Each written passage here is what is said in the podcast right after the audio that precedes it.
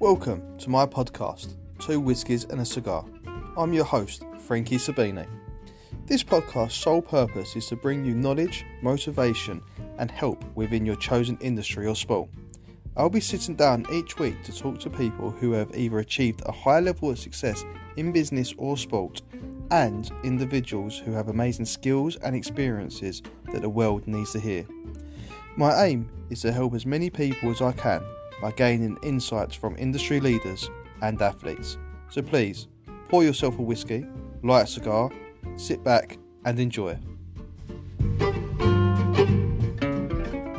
Today we have Liam Chong, a physiotherapist, personal trainer and an athlete.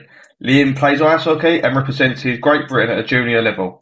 Although Liam still plays ice hockey, he's now found he, he's now focused on building his business and brand and looking to open his first clinic in the new year, specialising in physiotherapy, rehab, perform, rehab, performance training, and online coaching. Liam, welcome to the show.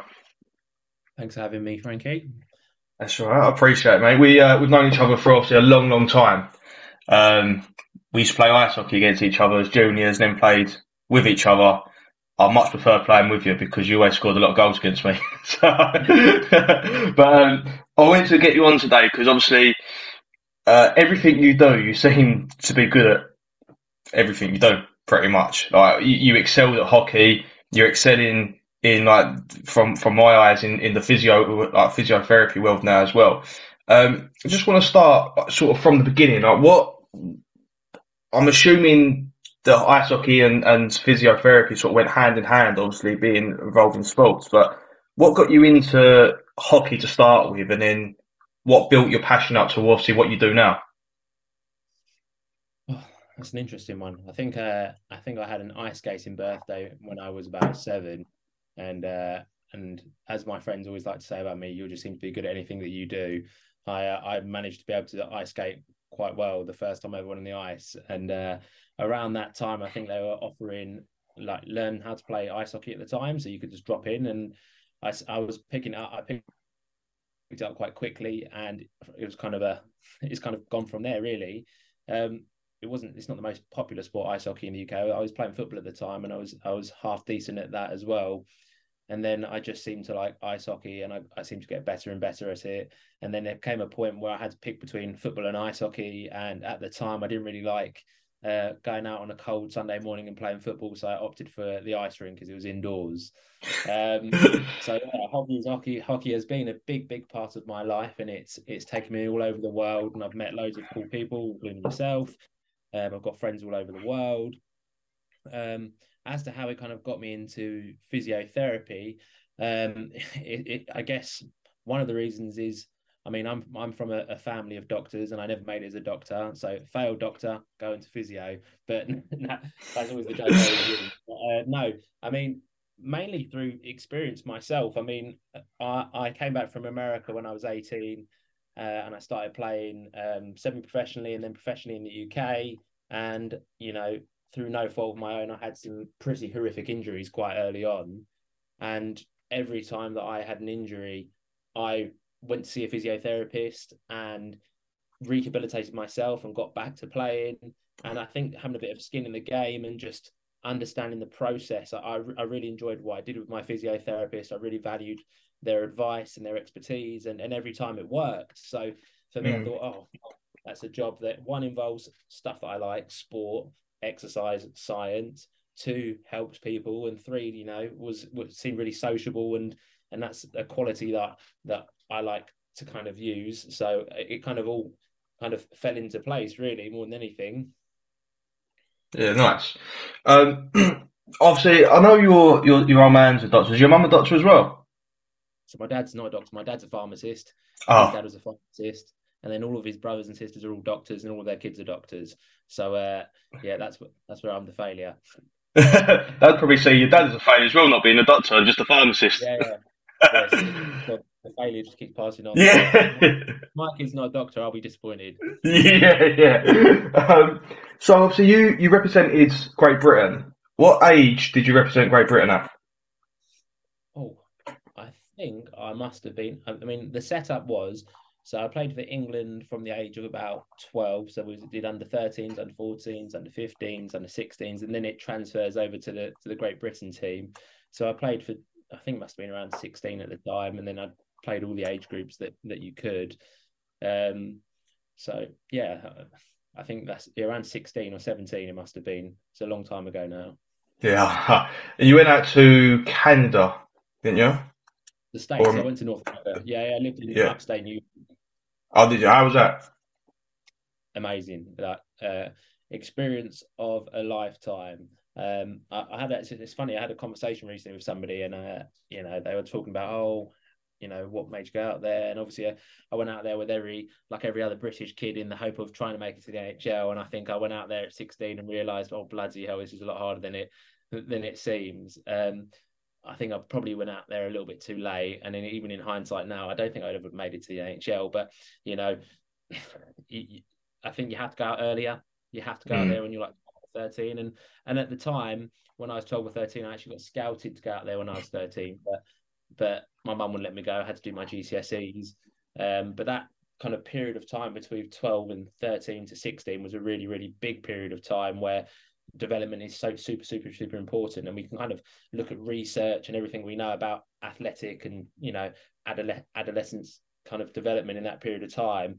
Um, but no, it was it was a fantastic opportunity, and even though I didn't kind of make make it to where I wanted to. You know, I had a fantastic experience. I've made loads of good friends. I've got loads of great connections out there.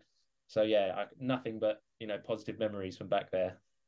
So obviously, I I never got to play out in any other country really. Um, what what's the main difference? Obviously, skill wise, they're, they're levels above us in the UK. But what's the main difference? Is like the mentality different out there playing hockey? Yeah, yeah, hundred uh, percent. I think athlete, I, I, I, talked about athletic development a minute ago, and and that's one of the biggest things. I went out there, I was ten stone, soaking wet, and the first things my coach said to me is, "You need to put on weight." So they put me on a diet of creatine and calories for two years, and I went out there ten stone, come back fourteen stone. So it's a lot more physical out there, and and the commitment to you know uh, exercise away from the ice rink, so getting in the gym. And that was another thing that kind of, I guess, might have kind of pushed me towards doing things like personal training and physiotherapy because I could see the benefit of of physical development through exercise. So yeah, the mentality mm. is, you know, and you and when you're surrounded by people that all are as good as you, it can only push you harder and harder and harder. And that and I think that's a key thing for for anyone wanting to get better at what they do is, you know, surround yourself with really really talented people, people that are going to push you on because that's that's the best environment to be in. That's the best environment you're going to thrive in. Yeah, it's good advice. When when you come back over to the UK from playing in, in North America, was it? Did you feel like it was a big step down? Like, did you feel you was a lot ahead of the game over here, or or was it sort of like you just eased back into it, like you never left? Because you're, I don't I don't mean that as sounding muggy as everyone else who played like with us and around us, but anyone who watches you knows that you see the game in a completely different way than anyone else does. You you skate better than everybody else, and it looks like you're gliding. you, you seem to be able to create goals out of nothing. Yeah, it's to me, it's like it, you come back. You was good when you went, and you come back at a whole new level. I did it feel like that when you come back. I don't really know. I think it's a difficult one. I mean, when I when I came back, I guess I think when I went out there and I realised I was never ever going to make it, I lost a, a, little bit of passion for the sport in the sense that I kind of thought, well, I'm not going to to make it where I want to go. So I, it kind of took away my not not passion, but you know, I thought, oh, I have to prioritize other things, and and and that's probably obviously why I might have done. You know, I've moved into another career, another profession. Um, but I, I, I guess just playing at a better level um, and really pushing yourself. I mean, I really, I was really lucky. I went out there with uh, Dan Scott, who's another ice hockey player, and uh, you know, he's a super motivated person, and we both used to like kind of egg each other on and complete, like always com- like compete against each other. And I think when you're when you're playing at a better level, you have to make decisions quicker, and and being challenged like that only kind of improved my, I guess, the qualities I already had. So you know, I went back, I was stronger, so I was faster. And because I'm maybe faster again, it just gives you more time to, to make decisions. Um, but I, I, I don't know whether that's just something that I'm lucky that I, I was born with or something that I've developed over years and years of playing lots and lots of different sports because again, I, I, my friends always joke about it, and they they get really annoyed at me because they always think I can do any sport I can kind of pick up and I can have a, a rough idea of how to do. And I think it's just whether it's genetics or it's it's uh, what's the word coordination or something like that. I just seem to that's how I see sport. I know when I watch sport, say like a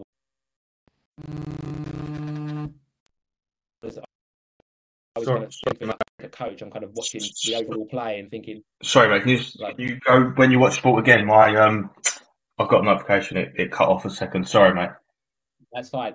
I said, I know that when I watch sport, I kind of watch it from in like a, I think it, I watch it like like I'm watching a match of chess, and I'm always sitting there thinking, okay, that person should pass there, and if they pass there, they should pass there. So I kind of always look at sport in a in an overarching way, as opposed to I don't really just like follow the ball or follow the, the puck or anything like that. I'm kind of thinking about, okay, what should I do? What should I do? And and that's one of the things that I really, really encourage people to do is to play lots of different sports because and it's the same with physio. It's the same way I approach physio is that I don't just read about physio. I read about loads of different things. I read about philosophy and I read about physics and I read about social sciences because I think the broader your skills are, whether that's in education or sport, they they are transferable skills from those other things that will only ever enhance what you do or what you already do.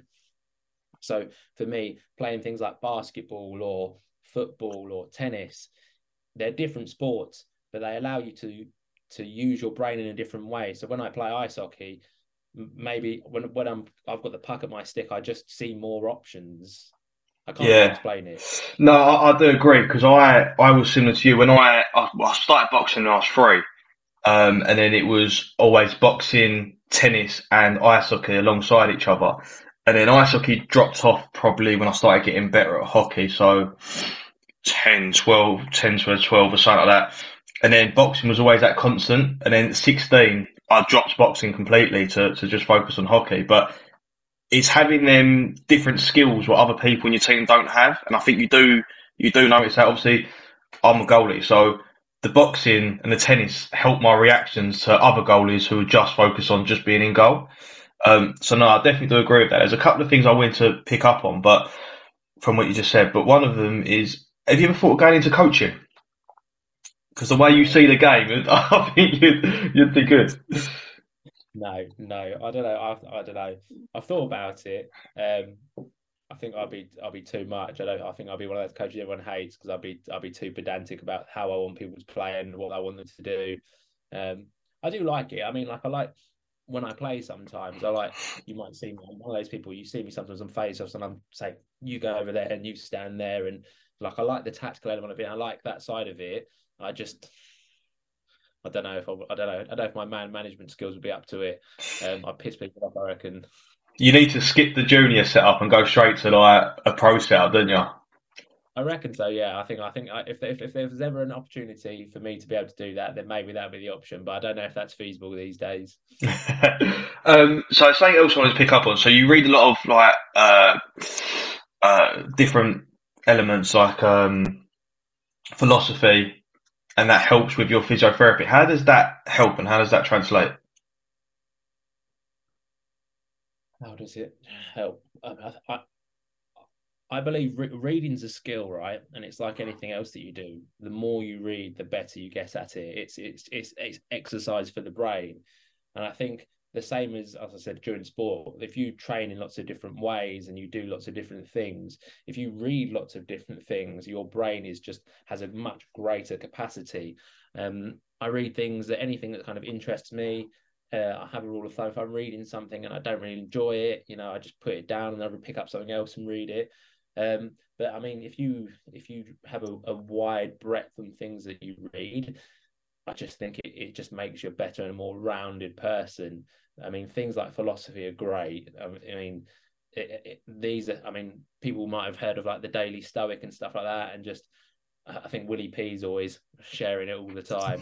Yeah. Uh, stuff like that's good. It just, I mean, it, if you look at things like that, it's, it's it's ways to live your life and how to live your life. And for somebody for me that's very very driven, it's a good way to you know pick up small elements, the ways that I think that I can better myself, or how I should think about things, or how I should respond to people, or you know, it's not just always about you know me, me, me. It's how how I influence other people as well. Um, and other other than that, I just like reading for enjoyment. Really, it's quite relaxing. Have you heard of the book "I'm Surrounded by Idiots"? No. no. um, so it's, it's actually a really good book. So it it basically says everybody fits into one of four categories, and this is your personality. So it, it breaks you up into colours, so like red, yellow, blue, green, and it goes through what your what what your personality traits in each colour is, and then you do a test at the end to see what colour you are. But what it does is is help you understand. Well, it helped me a lot understand why I do certain things and why I react certain ways because I am this particular uh, color or this particular personality. But what it does as well, which I think probably might help you in with within your physio, is it teaches you how. So you you look at other people and see what color they are, then you automatically know right. You respond to this, this, and this. So this is how I can communicate with you better. Might be something will, yeah. quite interest you. No, definitely. I mean, I've we've done we've I've done stuff like that before. We've done um, personality tests mm. uh, in a similar sort of fashion. So again, they often have varied domains based on what personality type you are and how you respond to respond to people and so on like that. So it's it's really really useful because I think sometimes I can pick that up just by talking to somebody what their personality is and, and and that will determine the way that you speak to them and how you deal with them. You know some people that you know you might have had someone's got a type a personality someone's got type a personality you know they just want things done to the letter on time. They want things done yesterday you know they're 100% so that's an easy person to work with if you're a physiotherapist because you say to them this is your goal this is what you need to do. If you do this regularly, you will achieve said goal. Whereas if you get other people that come in, you know, they're a little bit diminutive, they're a little bit shy, they're not so confident in themselves, you know, you have to take a different approach to that sort of person. You might have to really, really encourage them. You might have to send them a few more messages here and there just to remind them what they need to do or to, you know, give them positive feedback and praise and really, really kind of get them motivated. There's there's so many different ways that you can look at it, but that's what's that's what makes people interesting, right? No one's the same, and you can't use, you know, the same approach. And again, I think coming back to having a wide breadth of knowledge and reading is that's really really useful because having that gives you a really wide and uh, not wide but a large tool belt and then at any point if one tool's not working you can reach around the back and oh let's try this other tool this might work with this person so it doesn't limit you in your practice or or what you're trying to achieve hmm. No definitely i agree um, so we know obviously why you got into physio, but like, how did you get into physiotherapy?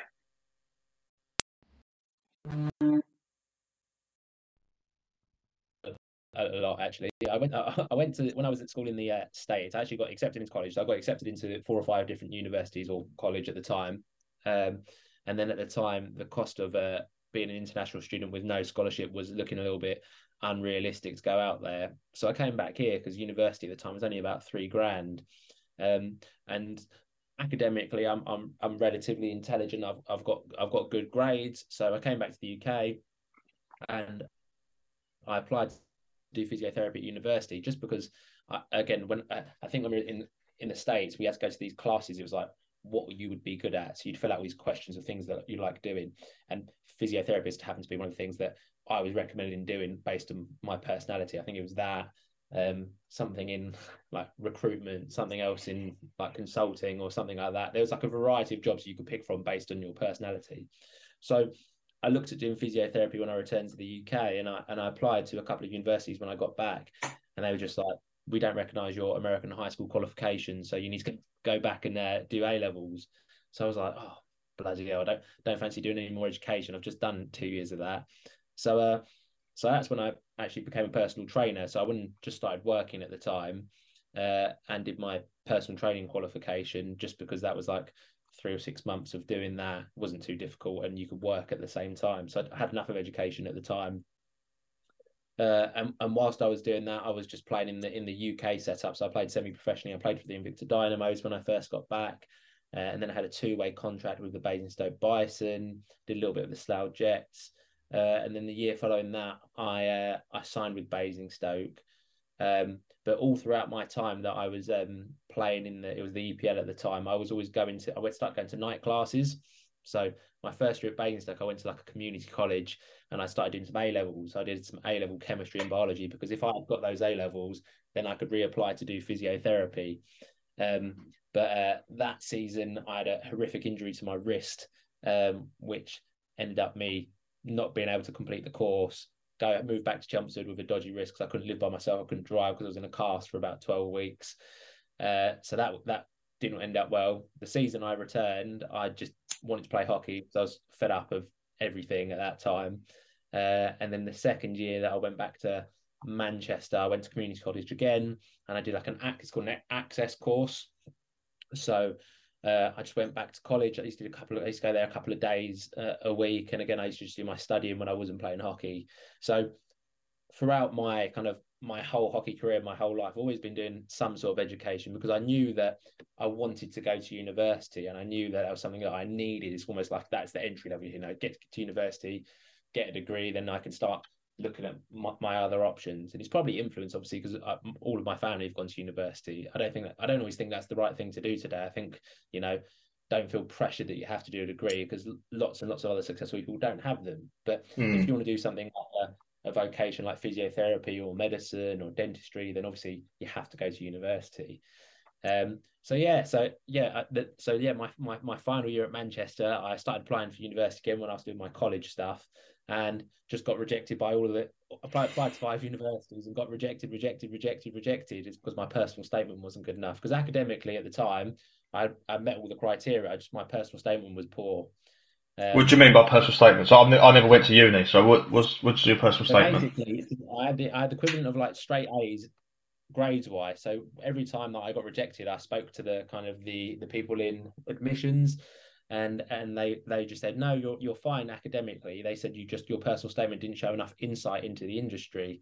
And I was like oh and it's because when I went to apply for physiotherapy I'd came at it from a very very sporting background and I think a lot of people don't realize in physiotherapy there's so many different types of physio. So MSK physio or sports physio is just one type of physiotherapy. There's neurological physiotherapy there's respiratory physiotherapy there's um, pediatric physiotherapy. So when I wrote my kind of statement as to why I wanted to do it, I just said, I love sports. I want to be a physio. And, and they were like, no, no, no. So, I didn't. And, uh, and, and it was only, I think that year, so I did, I got rejected by all of them and I ended up going through clearing. And, uh, and at the time, I luckily got into a course which happened to be in East London. And, uh, yeah, so I, again, I never, I kind of had to go through a lot to try and just get into university. Um, and then it, it, it, all just worked out in the end. I, I played hockey semi-pro for the Raiders whilst I was whilst I was doing that, and I just started building my own personal training and private business. And then, uh, and then I, I ended up finishing with a first class degree. So I always wanted to go up to the people that rejected me and be like, ah, "I told you I could do this." Yeah, like a pretty woman moment. Yeah. yeah. Just angry your certificate back in their face. Yeah, no. So, what what give you the motivation to carry on? Because obviously, playing hockey does take a lot of time, especially at, at sort of EPL level. Um, even at like Raiders level, it takes a lot of time at, at your week. So to do that, plus obviously going to night school and keep reapplying, keep getting rejected, what what kept that motivation up for you? just resentment. I think just a relentless desire to be better. I always, I just, I'm someone that just, I put a lot of pressure on myself, and and I want to be as good as I possibly can do. I think you've got one life. I've got to, you know, keep going, just keep going, keep going. I think one thing, uh, you know, I'd highly recommend for everyone is just be consistent. Just consistently do things. Just keep going, going, going. Because at some point, you'll get an opportunity. I think, you know, if you're consistent all the time, opportunities arise, luck, luck happens, right? And if you're in the right place at the right time and you've been consistent up until that point, then you can show people all of the qualities that you've you've built and developed over that time. Um, I, you mm. know, there's always a, a, big element of luck to it as well. Like I said, I was lucky that there was a a place in clearing and lucky to say at the time because I'd still been educating myself and pushing myself at the time when I went to the clearing I got through that and that was absolutely fine um, with hockey I mean it's I mean, I've been really, really lucky over through the years that I've played kind of semi-pro because uh, all of the teams that I've I've played for, they've let me kind of get away with not training. So that's that's not lucky. That's just because how good you are. no one else can do that. yeah, no, yeah, I mean, I'm lucky. I know it probably pisses people off, but it's just I, I just didn't have the time. So obviously, when I was when I was at university, I used to try and I try and make training. I quite like training. It's just sometimes a lack of time. So where I would have to be at university, I'd prioritize that. But I'm the sort of person again, it's again coming down to that consistency, is that I, am always I always look after myself. I always look after my fitness. So, you know, I can take a, a year away from hockey, but because I keep my, my fitness all the time, when I get back to playing again, it just takes me a couple of weeks to kind of get back in the swing of things. And I think that again, I think if you go all the way back, you know, my my basic skills of being able to skate, stick handle, shoot, all the things that you need to do, right? They're pretty much ingrained in my brain. You know, I spent so many hours as a kid shooting pucks. You can ask Mick Harvey. I mean, me and Frankie Harvey used to go around his, used to go in his house and we'd go in his garden. We spend the weekend. We'd shoot about a thousand pucks. We'd break his dad's shed and his fence. Um, I used to have to stand in front of them. Yeah, I know. comes the boys when we used to play. I mean, we used to play street hockey every single day. Mm. So you know your your fundamental skills are there. You just need to, and again, it's it's scientifically proven. You know that neural pathway from your brain to your body has been developed, and it's been developed well over a period of twenty years of playing. So as long as you keep yourself fit and well, when you return to doing it, you will be able to do that. So, so go on. No, no, go on. It's fine. No, so I was going to say. So obviously, you, you, mentioned a couple of times about your, your neural process of of remembering and and staying keeping them skills.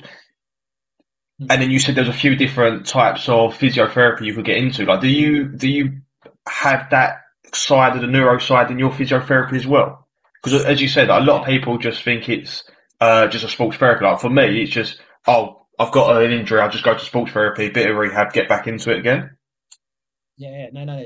physiotherapy is a really, really good profession. It's it's something that there's there's lots of different things that you can do in physiotherapy. So when you finish or when when you study physiotherapy, you study all types of physiotherapy. So the main ones you have is what we call musculoskeletal physiotherapy. So that's one that most people associate with it, which is injuries, backs, mm. knees, hips, shoulders, whatever you want to call it.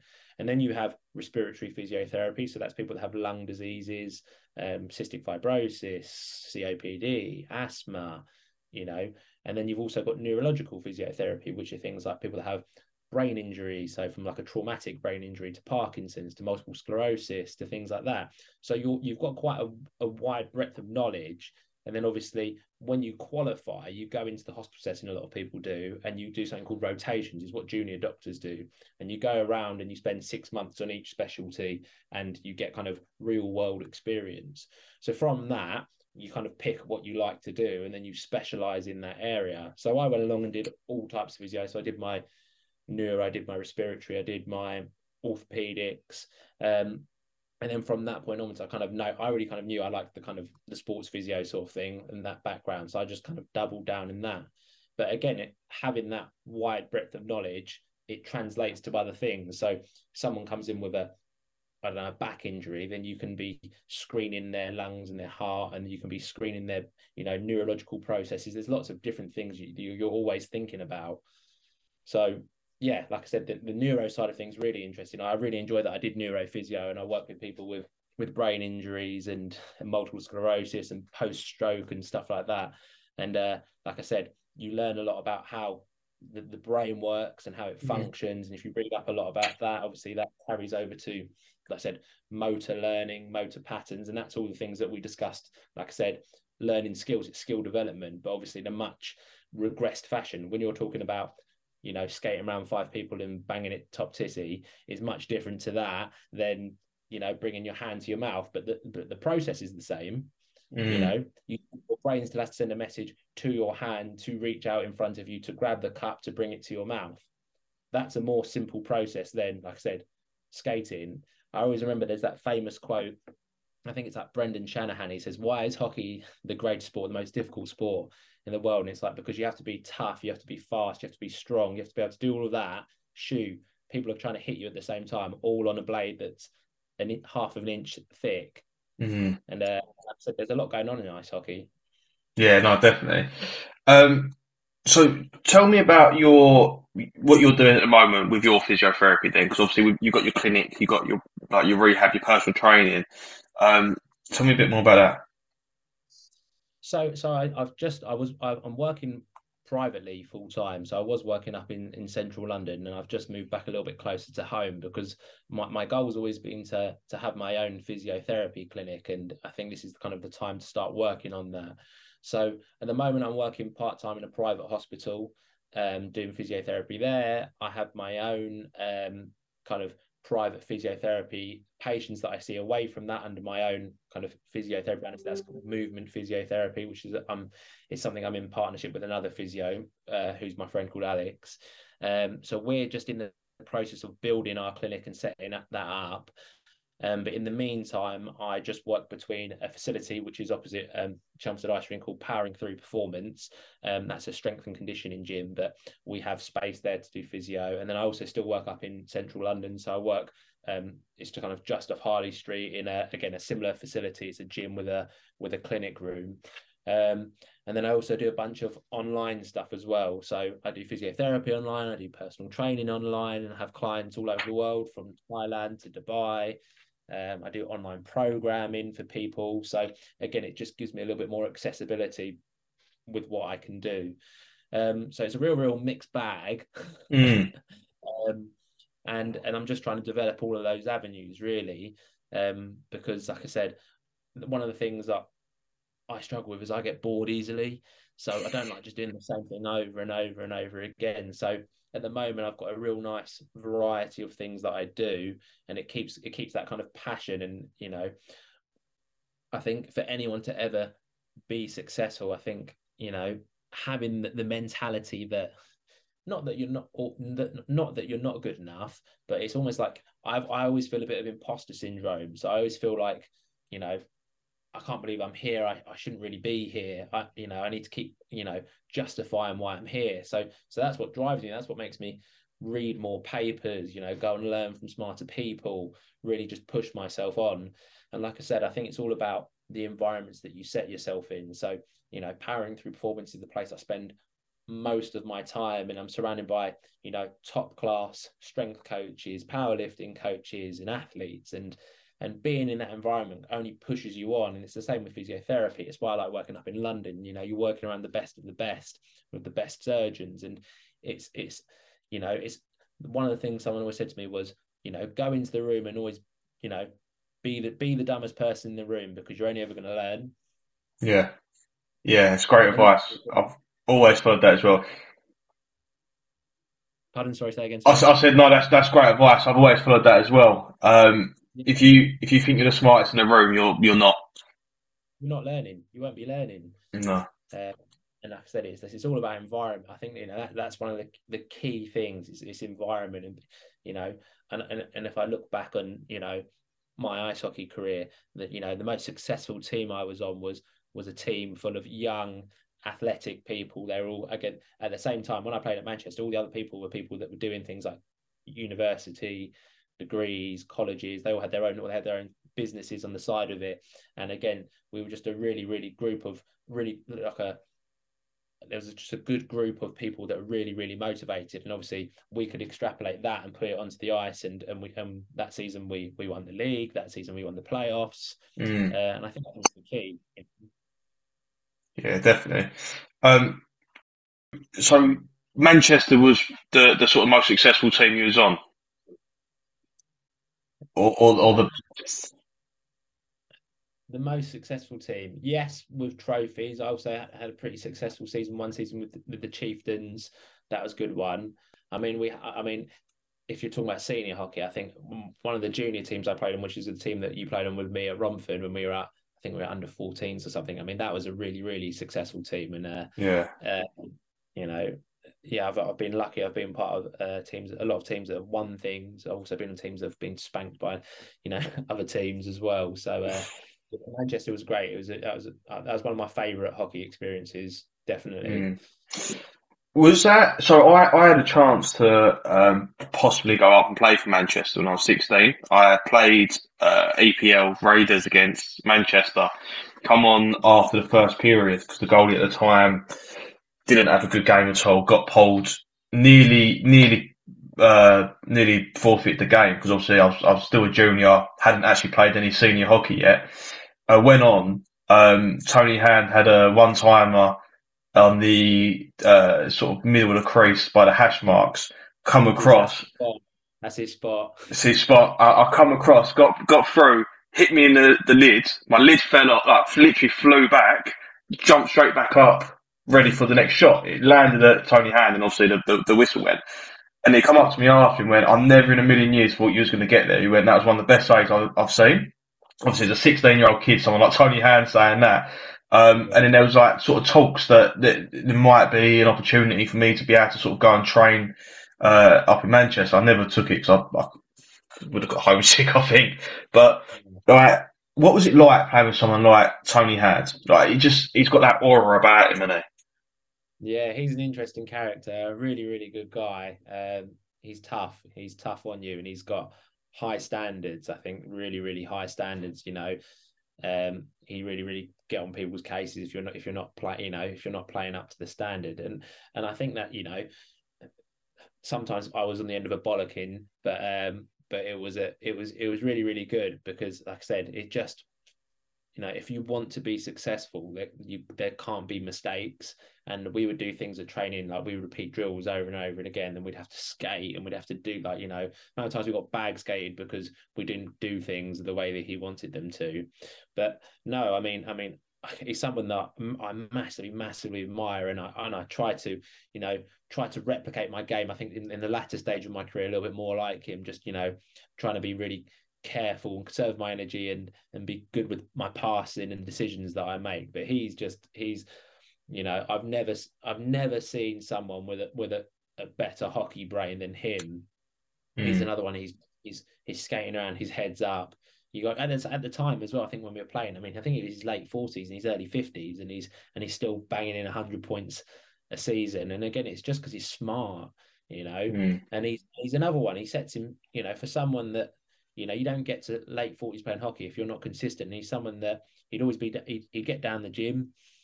You know, he he's in shape.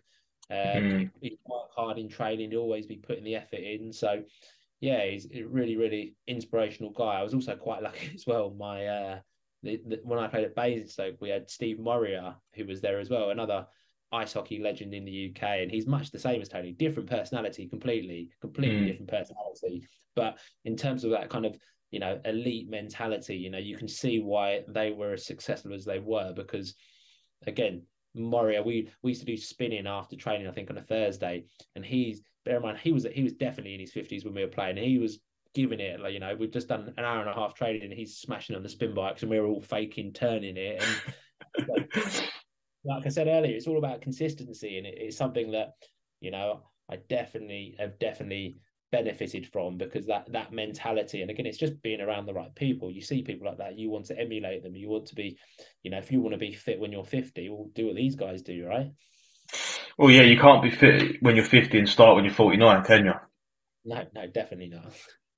Got to um it's it's just one of them things like i think mental health and physical health just go hand in hand and I think it's not not uncommon to see somebody who's physically unhealthy don't have very good mental health, and, and then vice versa. If you're physically healthy, you generally have good mental health. Obviously, I don't know the ins and outs of that. You're probably better off explaining that. Like, you, is there like a, a, a, a real link, like scientific link between that, or? Oh, undoubtedly, yeah. There's loads of research to kind of show that, and uh, and it's it, it's a it's a fascinating subject. Mental health. It's very very.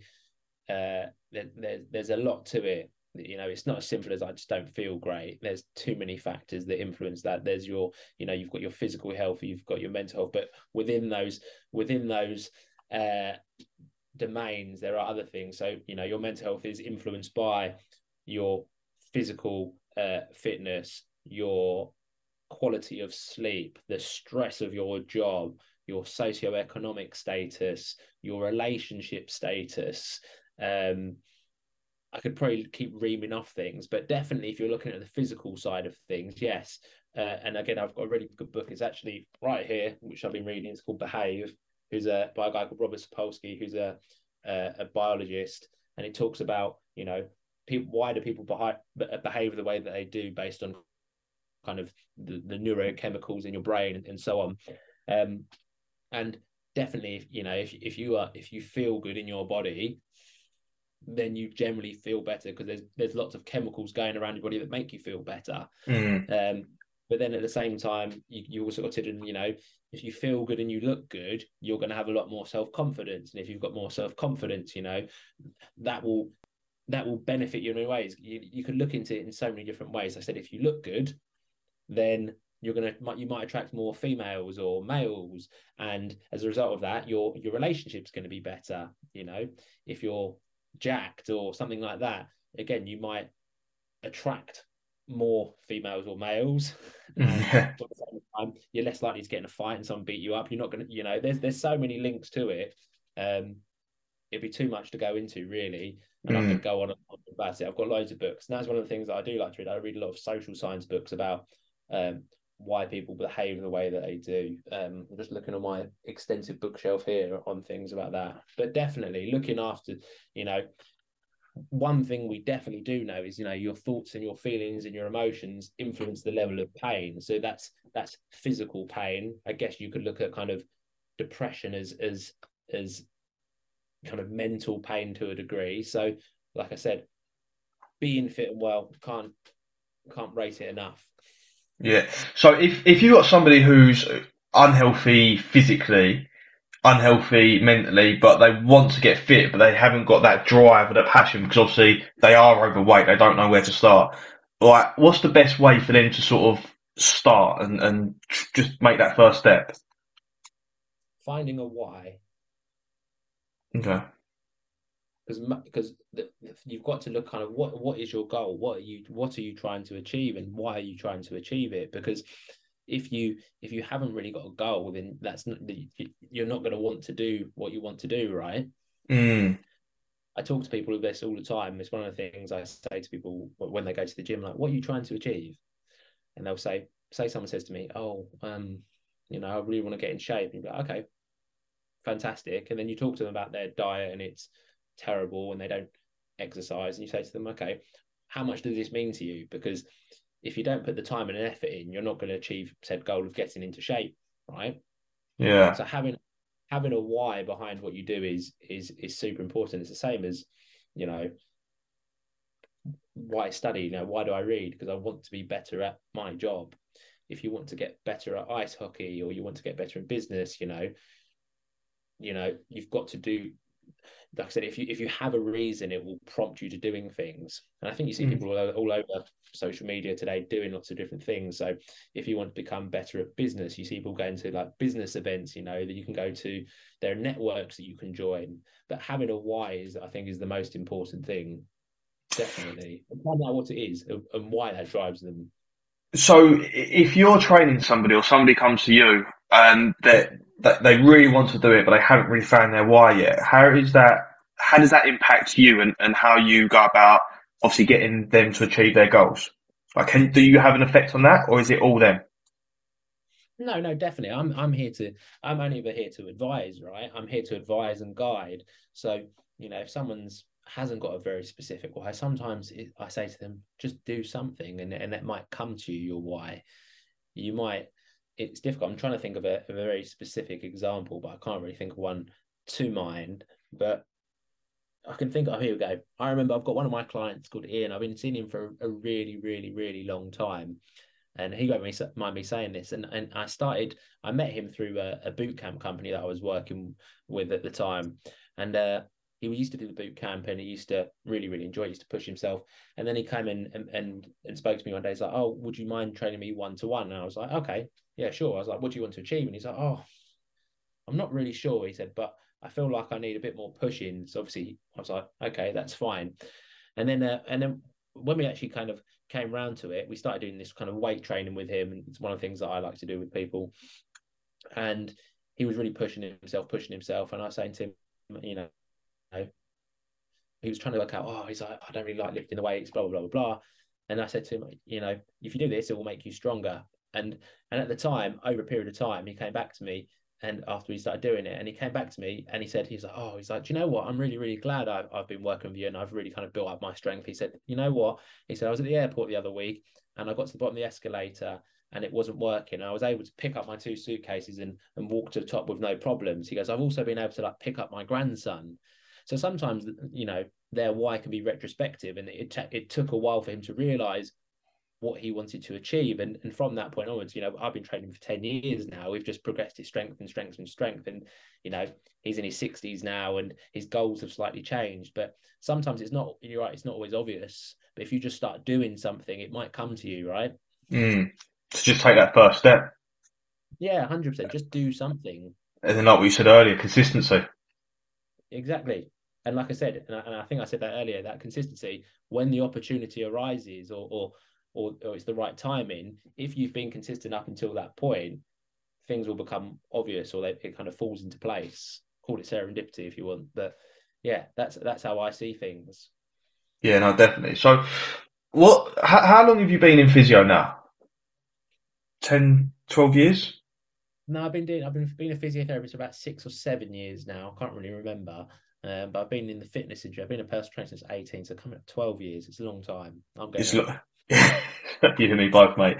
Um, what? So, ha, have you seen a big change within like the industry and the way people look at fitness and physio in the last sort of twelve years? Hundred percent, massively, massively, massively. Um, I can look at look at it from two different ways. I mean, the physiotherapy world has has massively changed over the last ten to twenty years. Long gone are the days where people are doing, you know, just massage and ultrasound you go, I've got painful nail, ultrasound it, or I'll just massage this, I'll rub this, or I'll tape that. You know, I think more and more research has emerged, and and a lot of the the evidence is is directed towards kind of exercise based interventions. Don't get me wrong, there's a, there's a place for for modalities like hands on therapy, so call it manual therapy, massage, um, shockwave, all of the, all of the, all of the things you might go and see your normal physiotherapist or sports therapist about, but um, it's massively changed and people are a lot more proactive uh, and and that kind of ties in hand in hand with the, with the fitness industry because more and more people now you know like doing like their own training their online program they have online coaches um so again you can see kind of i've kind of pivoted with the trend and that's why i do a lot of online physio i do online training i write programs for people i do rehab programs so you know i'm not always the most hands-on physiotherapist. I do do it in my practice, but a lot of the people that seek out my expertise uh, come to see me because they have a they have a problem and they have an issue and, and they're looking for a solution. Um, and and, the way that we approach that is through exercise or you know changing what you're doing, modifying what you're doing because like I said, there is a time and a place for the hands-on therapy, and sometimes that's in the very acute stage when you when you need to, like say, reduce pain or something like that. But it's never really the the long-term solution. You know, you you, you hear the story all the time. People saying, "Oh, I've been going to my physio for six months or for a year, and you know, he massages me and he does this for me, but you've still got the back pain, so you haven't really addressed what the problem is." And that and and that's why I work that way because I I like the the problem-solving approach to physiotherapy this person's got a problem. Why have they got a problem? What are they doing? What is causing this problem? And that's mm. what, and that's the way kind of I direct it. But the, the world, you know, the research is evolving, the uh, you know practice is evolving, technology is evolving. So it's massively, massively changed. And and the fitness world is is not is not too dissimilar. The thing you'll see in in fitness and also in physiotherapy is things go around in cycles. It's a bit like fashion. So you know 20 like at the moment we're all saying ultrasound sucks and it doesn't work and acupuncture sucks and it doesn't work but in 20 years time the research might show oh acupuncture is doing something and ultrasound's doing something but you know one of the one of the things as a physiotherapist you have to do is be evidence based so whatever kind of the evidence shows is kind of is morally the right thing to do that right whereas mm. if i'm gonna if you've got a painful knee and it's a, and we know that ultrasound doesn't really do anything at the moment, it's it's immoral for me to just say, oh, here's this is here's fifty quid. I'm just going to put this over your knee. It's probably not doing anything, but yeah. So obviously you said about the, the trend coming round. So I've had a physio. I don't know if you remember. I, I, I snapped my leg in half when I was like twelve. I if you remember that. Um, so I've had the same physio since then, but I've obviously a whole host of different in- injuries. And I went to him about a year ago, and I said, oh, "I've just bought one of them uh, sports massage guns." And he went, "Oh, mate, they're rubbish." I went, "Why?" He went, "I've got one from when I very first started. Like this guy's in his forties. He was like, I've got one that's twenty years old here." He went, "That was a new Raven I started. Pulled out like this really old, like creamy looking." Looked like it's from like the the, the eighties type thing, and was like, it's, it's come back round again now. He went, but this is like something where they've tended to use 20 years ago. and it's like, you, you don't realise, like, you see these trends, and unless you do your research and find out, like, the history behind whatever you're doing, you don't actually Yeah. realise that why it's come about or, or where it's come from.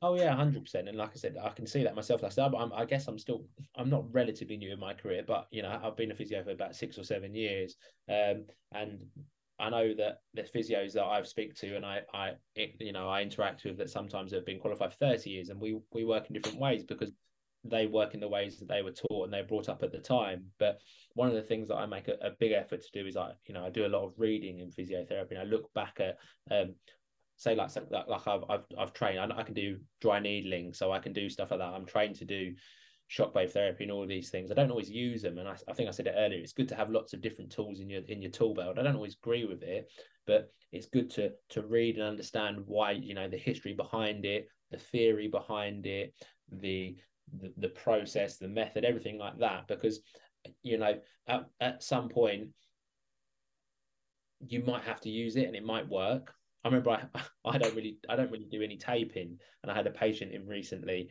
and I was just looking. I was like, I can't think why her shoulder. She can't move her shoulder right now. It's so painful. Everything she was doing, and then all of a sudden I I, I moved her arm in, into a certain position and I held it in a certain way, and she could lift her arm up to the side. She's like, Oh yeah, it doesn't hurt doing this. And I was like, How can I?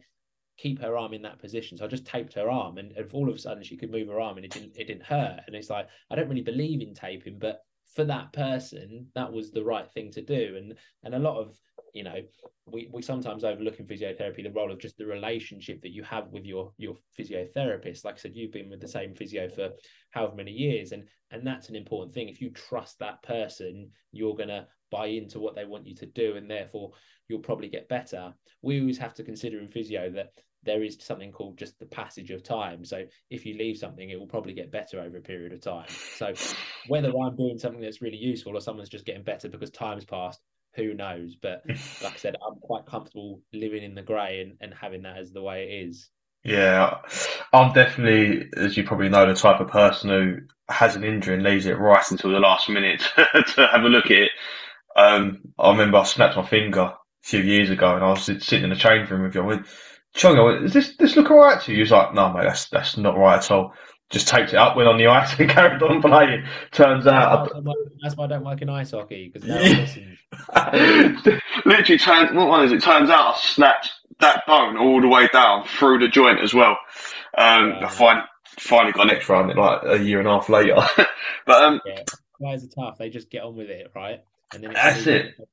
Thing, they're like, oh god, I need to do something now. yeah, it's, it's you just don't want to miss the next game. That's that's the problem. You just you want to carry on playing.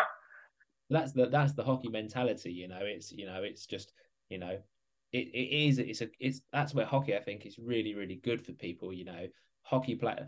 most of the people I know that play hockey are, are relatively successful in, in, in what they do. And again, it's, it's that mentality, right? You just you're just relentless. You just keep going. Mm. You know, I, I, I think of so many times where you know I've hurt myself in the middle of a match. I'm in absolute agony, but I just keep going, keep going, keep going because you know I don't do that anymore because I, I think oh bloody hell, I think of the consequences. I'm like I'm a physio. I'm like oh if I do this and I keep doing that, I won't be able to work on Monday. So, but no, when you're younger, you just keep going, right? And I think that that's a really really useful, I guess, skill and attribute to have as just as a person, right? Yeah, definitely. I um again, it goes back to consistency. If you if you keep going, even though you're in pain, because most of the time, right, and I, I've done this a lot, and I, I don't know, you're obviously you're a lot better player than I, so you might not have done this, but I'll have like a bit of a bad training session. Generally in training, because I'm I'm different, I'm a completely different player during a game, but I have a bad training session, and then all of a sudden my back hurts. My feet start cramping up. I start getting a headache, and I'm, I'm I've got all these excuses. Well, I'm not going to save this shot because this hurts and all that. And then get like halfway through, and I think, and I make one good save, and also I'm like, oh, I don't hurt anymore. And then Yeah. it's because you carried on. If I got off at that point, I wouldn't have made that good save. and I wouldn't have had the rest of the training session as a like playing well. And it's it's weird. Like a, a lot of the times, I think you can talk yourself into being injured or being hurt. When if your mentality is good or strong, you can then get yourself through that. and and that comes back to what I said earlier, like your your thoughts, your feelings, your emotions influence the level of your pain. And so, you know, this Mm. is some of the problems that have, people have with chronic pain is, you know, that you know you're in a bad place, you know, mentally, so your pain gets worse and it just spirals out of control. Whereas, you know, having that mental fortitude that when things are going bad, if I just carry on and be consistent and trust the process, it makes you a little bit more resilient. Mm. Yeah, no, hundred percent. Another story of, of sort of being resilient. You can ask Gemma this as well. I just signed for Chelmsford again, obviously after I come back, and uh, I broke my foot about three weeks prior. The third, fourth, I can't remember, what the bone was called, but the fourth, like fourth toe in the foot, I broke. And uh, Gemma, that was that. Metatarsal. Yeah, yeah, yeah. Uh, so I, I, Gemma, I've never met Gemma before at this point, and uh, she was like, "I can't let you go on the ice if, you've got a broken foot." I was like, "No, no, I'm alright, don't hurt." She's like, "No, no, I've got to, like, I've got to make sure, like, sign you off." So Joe was there, the Bartletts were standing around me, and she's got my foot, and she's like, "Does this hurt?" I'm like, "No, no, it's alright." And she went, "Does this hurt?" I was like, "No, it's alright." I said, "Just tape it up, and I'll be fine." And she's literally grabbing my foot, squeezing it, and putting it into all different eh, like positions. And every time she looked away, I was sitting there going to the bar. It's like, oh my god, this is killing me. Every time she looked, I was like, no, honestly, I'm right. Take up, I'll be alright. Went on, carried on playing. It took like twice as long for it to heal. But again, it's just that mental resilience. You just you get you just got to get through it sometimes. Yeah, and I think I think that's important, but at the same time, I think I, if I put my medical hat on for a little while, I think sometimes that's where where we go wrong a little bit in physiotherapy, where some of the guys try to be a little bit too stoic and they they try to persevere and they end up with a worse injury. And I and I do worry sometimes with some of the boys I've played with, you know, that have kind of carried on going, carried on going, because I do worry about their their long term health. And uh, I'll be the first person when someone's going to be like, "Yep, you just need to have time off." Yeah. happens.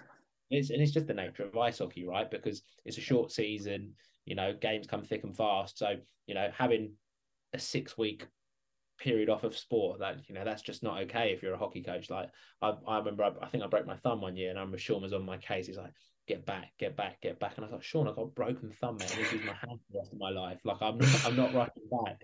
And uh, yeah, my my approach as a as a as a, a more mature person these days is, is you know I'm a little bit more pragmatic about it, and I think it's just because I think more about the long term health of people as opposed to you know the here and now for for for British ice hockey. Not to, not to dismiss it, but it's, if you're playing the NHL, it's a different scenario, right? Mm. Um, but Yeah. yeah, I kind of used to like living in bliss, but now obviously I'm I'm hitting thirty in a couple well week and a half time. It's like I really wished I had someone like you sitting there saying, "No, Frank, just don't don't play this week," because I, I feel it now. Like my, my hands are, are stiffening up when it gets cold.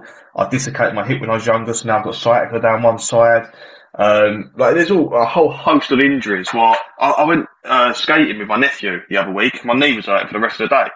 It's Yeah. little things like that. What I, I'd love to try and tell young sports, like young- athletes, um, listen to your body more. Don't don't be a hero because it's always going to be Yeah. there when you come back. and I think some of it also, it's, a lot of it's to do with the the, syst- the, the systems and, and structures that are in place. You know, I think that you know, unfortunately, to to hire you know physiotherapies and sports medicine doctors to be present for professional teams and national teams and even at a junior level, you know, having a good healthcare professional there that can give people the right advice and and make sure that um, these junior players have more long- longevity in their careers and you know and beyond sport you know.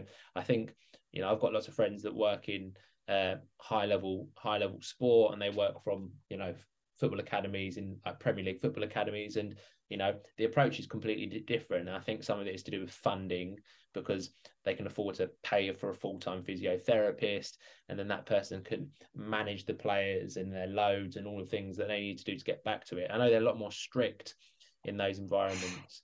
But like I said, I always I, I always encourage people if you've got an injury, go and get it checked out by a physiotherapist or a healthcare professional, a doctor, sports med doctor, or someone like that early because there's probably something you can do about it, and we can make sure that it's nothing too serious. So that you can get back and and and do the things that you want to do. That's one of the ways that you know one of the things that I pride myself on is that when someone has an injury, I won't make them just do nothing. I will make sure that you are keeping your fitness up, and I'll find ways for you to do things that you like to some capacity, so that you can get back a little bit better and, and more quickly. Um, I think that's a that's a that's a really really important thing. Yeah, definitely. If, if there's any sort of sportsman or, or, or athletes watching this, it's definitely nine times out of ten. If you take care of your injury when it first comes up, you will get back quicker. Um, oh, you're 100 You'll get back quicker, uh, and and you'll and like I say, you'll get more longevity out of the thing that you like doing. Whereas if you just keep, you know, sometimes, you know, biting the bullet, keep trying to, you know, suffer it, keep suffering it. At some point, it will catch up with you, and when it catches up with you, that could be a really long term problem and something that stops you from doing even the most simple things, right?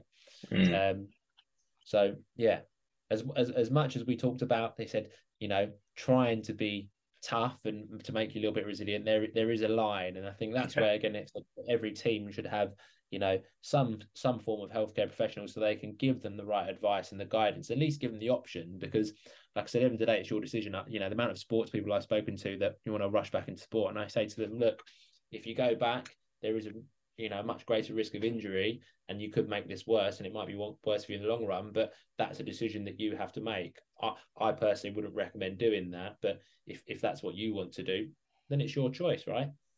I think the difference is as well i've been to i've been to some um, sports therapists physiotherapists who've never played sport. They've just sort of like left left school gone to college become a pt and that's the extent of their training. I think the fact that you've played it at such a high level um, for such a long period of time is kind of testament to you know what you're talking about when it comes to sports, and I think it helps people listen a lot better to you than they would sort of like the guy who's just done a bit of PT before he went into that sports therapy. Yeah, definitely. I mean, I've got, I guess I've got skin in the game. I've had horrific injuries. You know, I've had a puck in the face. I tore the ligaments in my wrist. I had wrist surgery. I tore the ligaments in my knee. I've had all sorts of injuries, uh, and I know that that there are times that you can like you can grit and bear it and and, and play through it. Uh, you know, I think I remember a time I think I was away with Great Britain and I really, really hurt my elbow. I remember I sprained all the sprained the ligaments inside of my elbow. My elbow was like black and blue, but because I was playing for Great Britain at the time, and that was really, really important to me, and I wanted to play in that tournament, I remember every game they just taped me up and and sprayed my elbow so I so that I could get through it and play it. And then when I got back from the tournament, then that's when I took some time off and recovered from it. So um, I think having some skin in the game because I, I, can talk to you on a level, I can talk to you, you know, on a level that you'll understand. I say, look, okay, you know, how important is this game? Is it really important? If it's, you know, if the finals coming up and you need to play in this game, then we'll do everything that we can to allow you to do that, whether it's taping you, massaging you, doing all the things, you know, making sure you do the right warm up or do the right exercises beforehand. I think, yeah, I definitely think that plays in my favour because I said, like I said, I can speak to you on a level that you know that you understand. Yeah, definitely. So with everything you've got going on now, your clinic is wanting to start your clinic next year and, and everything else. What what are your goals sort of coming up with what you're trying to achieve? What are my goals?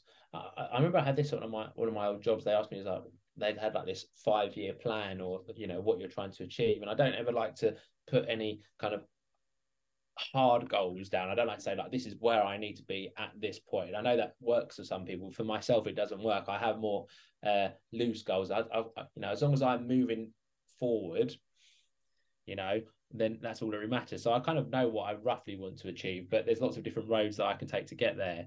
So, mm. but you know, looking over the next couple of years, there it, it's open my open my own clinic, have a facility there uh, where I can offer you know high class you know physiotherapy to athletes, general pop, you know, general the general population.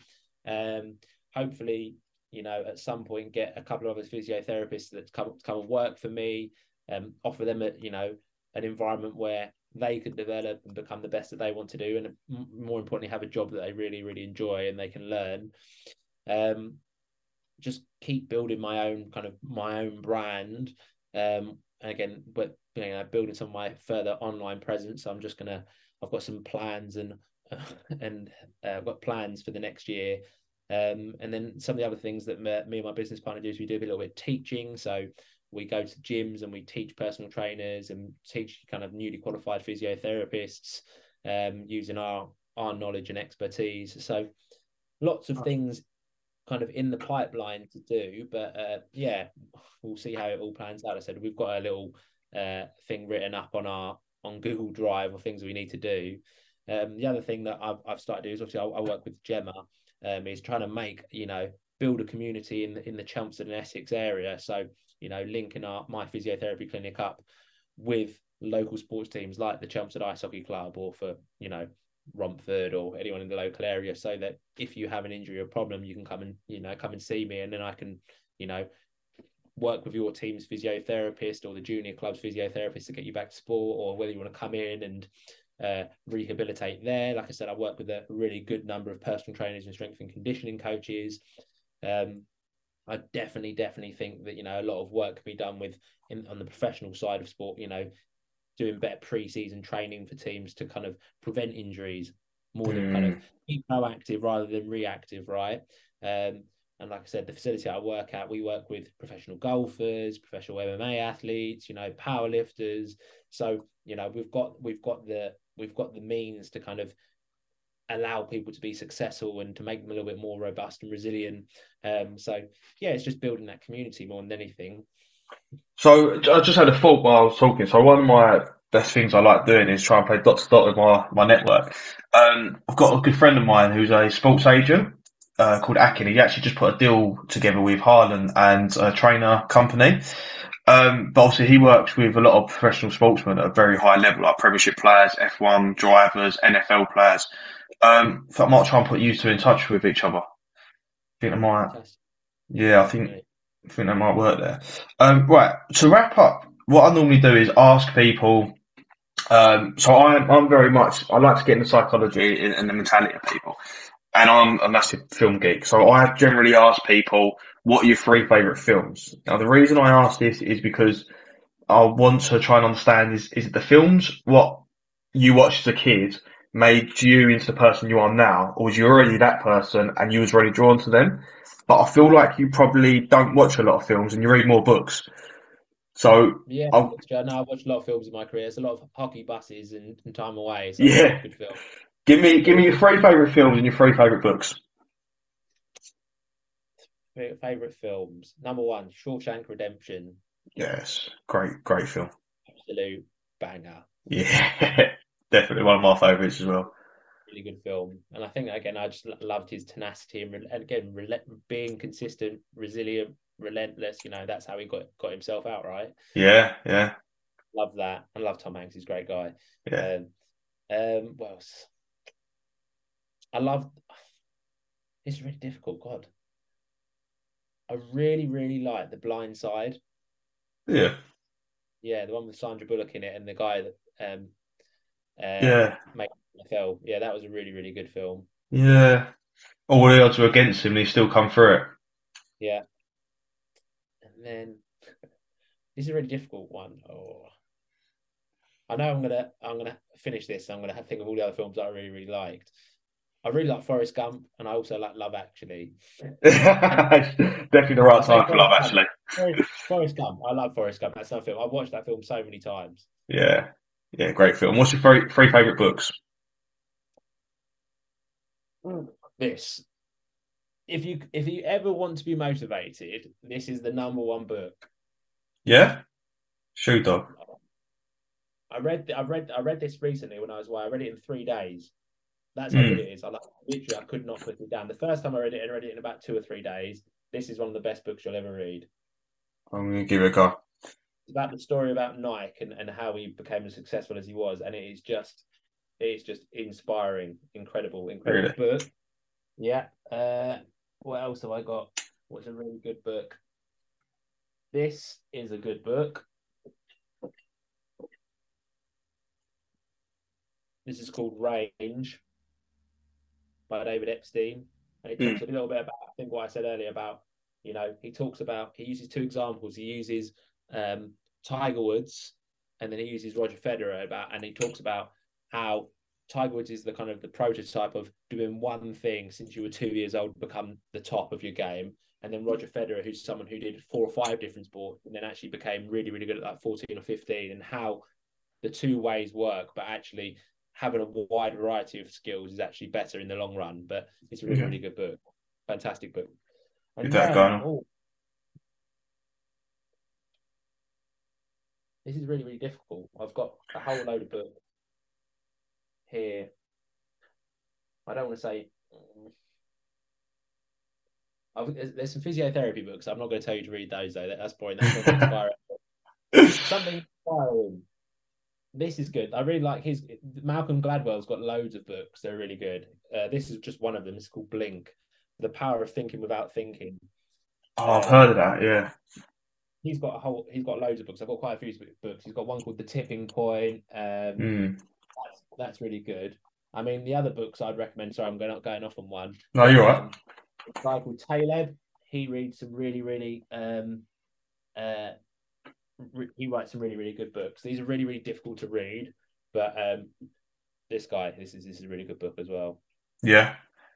Is that Um, is that not the uh, the film? Was that not based on the film? Black Swan. no, no, no, no. he's got he's got a whole he's got something called uh he's got a group of books. It's called like the it, it's called like the I think it's called like Incerto or something like that. It's like a collection of books. Mm. Um, but that's really really good. I'll be down with that. I've got I've got a whole bookshelf here. Yeah, no, I have as well. I, I love my books. Um, right, Tony, I'm going to wrap this up, but I really appreciate you coming on. Um, all the years what I've known you and played hockey with you and, and sort of watched you through your career, I always knew that what you, you're the type of person that everything you do, you, you do do well. It's not like it's not luck. It's as you say, it's your your consistency um, and your your mentality. So you're definitely someone who, who's inspired me over the years. So I really appreciate you coming on. Um, really appreciate talking to me and, and sort of getting a bit more of an insight to to how you do what you do. Thank you for your kind words. That's really, really, really nice to hear. And I said it's been an absolute pleasure. I said it, it's uh, it's glad. I've said I've been lucky enough to see you know you over you over the kind of last twenty years and see kind of where you've been in life and what you've done. And like I said, yeah, like I said it's it's been a pleasure. And I said I said thank you for having me on today. Uh, cheers, Johnny. Appreciate it. See you soon, mate.